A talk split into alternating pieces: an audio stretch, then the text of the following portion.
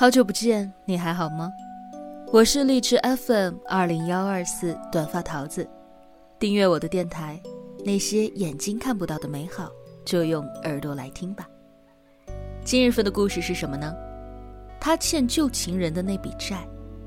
作者时宜，文章来源于微信公众号我是九爷，文章分为上下两个部分。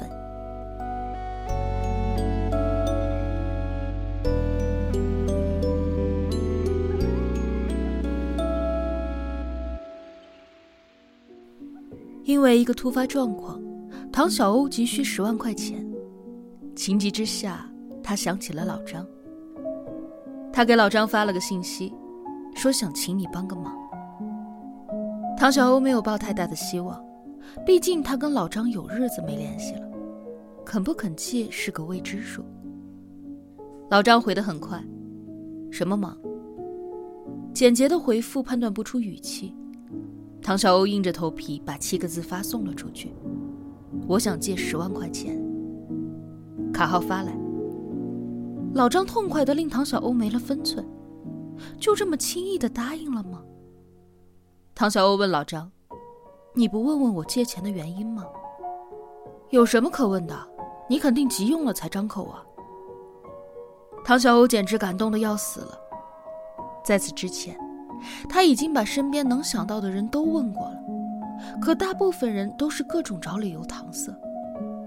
忽然碰上了如此痛快的老张，怎能不感动呢？唐小欧主动跟老张陈述了借钱的理由，并表明了还款期限。他想用主动的态度来让老张明白，他唐小欧张口借钱确有原因的。但老张却说，不用啰嗦，你啥时候用完了啥时候还，不还也行。唐小欧心里的感动值持续暴涨，几乎以火箭的速度窜到了无以为报以身相许的临界点，又用残存的理智强压了下来。然后唐小欧暗自决定，等自己缓过这个劲儿了，立马就把老张的钱给还上。有了老张雪中送炭的10万块钱，唐小欧的事情办得很利索。又过了一段时间，资金回笼的也差不多了，唐小欧决定请老张吃一顿饭，当面感谢他，并且当场还钱。关于这一场饭局，唐小欧思虑颇多。如果说他跟老张仅是普通朋友关系，那唐小欧肯定会精心地选一个饭店，备上2瓶好酒，再挑上一份差不多的礼物，来表达自己的诚挚谢意。可是他们俩的关系并不普通。没错，3年前唐小欧是老张的婚外情人，而老张是唐小欧的情感寄托。那年唐小欧26岁，在一家公司里面做财务，老张是那家公司的供货商。和其他供货商无异，隔段时间就要拿着供货单来找财务要钱。签字一圈，最后来到唐小欧这里履行最后的一道手续。唯一不同的是老张的态度。要钱不易，别的供货商天天来，见谁都扒着脸贴着笑点头哈腰的，遇上哪个关键的领导不在岗，就狗皮膏药似的等在那儿，撵都撵不走。唯有老张，每次来他都是静静的，不卑不亢的，高大的腰身挺拔得像棵小白杨似的，浑身上下都透着一股子不轻易向人低头的清高。那架势就好像他来公司不是要钱的，而是来给别人拨款的。那一会儿唐小欧就对老张另眼相待，觉得他做人有底线，对待工作有标准，所以每遇到老张的供货单，他总是比别人的付款更快一些。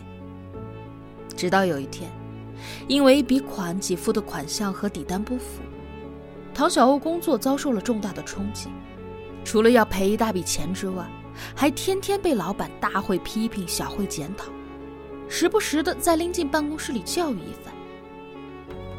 那些日子在今天想来，唐小欧都还心有余悸，毫不夸张的说，那就是水深火热。也就在那个时候，老张走进了唐小欧。先是看他脸色憔悴，主动的陪他聊天，再来的时候就给他带一点小零食，后来便请他吃饭逛街。人在濒临绝望的时候，很容易捞着点啥都当作是救命稻草。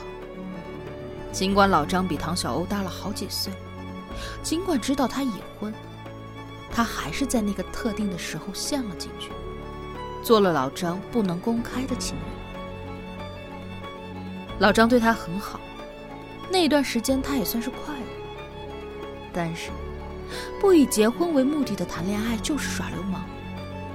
都是自由之身的感情尚且如此，更何况是他俩这种。在理智与欲望当中纠结了1年多之后，唐小欧终于下定决心和老张分手了。老张也清楚唐小欧的意思，并不纠缠，只留下一句话：以后有什么需要的记得找我。当时唐小欧暗想，不可能的，哪怕以后再苦再难都不会求到老张的名下的，以免给他能够再续前缘的错觉。可是世事难料，眼下唐小欧这不就求到老张那儿了吗？好在老张答应得很痛快，由此他相信老张对他还是有感情的，否则也不会这么干脆的就把10万块钱给他转过来，连个磕巴都没打。要知道，其实老张并不是有钱人，能这么慷慨，还不是因为他是唐小欧。唐小欧不由得想起3年前的老张，穿的衣服廉价，开着一辆老旧的2手车，常常为了省几块钱停车费，把车停在老远，又步行来找唐小欧。他沧桑的脸上是愁苦的，经常在沉默的时候把自己的脸埋在缭绕的烟雾里深思，一副典型的郁郁不得志的中年男人模样。唐小欧十分清楚老张的不易，可即使如此，他还能够痛快地借钱给他，这不是真爱是什么呢？但是这一点认知又让唐小欧颇为的担心。他明白自己对于老张的感情是复杂的，当初陷入过，也深爱过，终究是因为见不到婚姻的曙光才选择了逃离，而并不是不爱。现在因为借钱的事儿，意外知道老张也对他是旧情难忘，说心里不起涟漪，那是自欺欺人。可又能怎么样呢？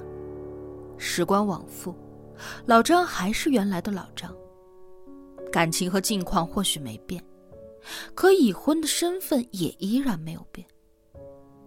难道唐小欧真的要捅破这一层窗户纸，再重新做回老张的小三儿吗？不，他已经不是3年前那个26岁的唐小欧了，怎么会因为这一点感动就再次误入歧途呢？唐小欧默默地给自己略有动摇的意志加了固。唐小欧精心准备了一场答谢宴，这是一家档次中等偏上的饭店。以唐小欧对于老张情况和性格的了解，他一般都是路边摊，很少会选择这种饭店。这样既凸显了唐小欧对于老张的感激，也不会让他过于的不自在。选位的时候，唐小欧特意挑了一个清静但是又不隐秘的卡座，之所以没有选包间，是他不想让老张误会，以为他是要借着感谢之名实行旧情复燃之事。唐小欧还买了将近2000块钱的烟酒作为答谢之礼，老张肯定是不会收他利息的，礼物选贵一点就是为了弥补亏欠。当然重点在于还钱，今天这顿饭的目的就是还老张钱，并且向他表示感谢，所以只等时机恰好，唐小欧便会当面转账给老张。这是不会起任何争议的感谢方式，他只要把它当成是普通朋友看就好了。卡座左侧是大大的落地玻璃窗，阳光洒落，视野极好。提前到达的唐小欧坐等着老张出现。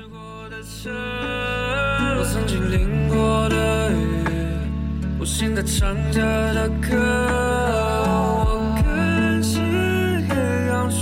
个驶过的车。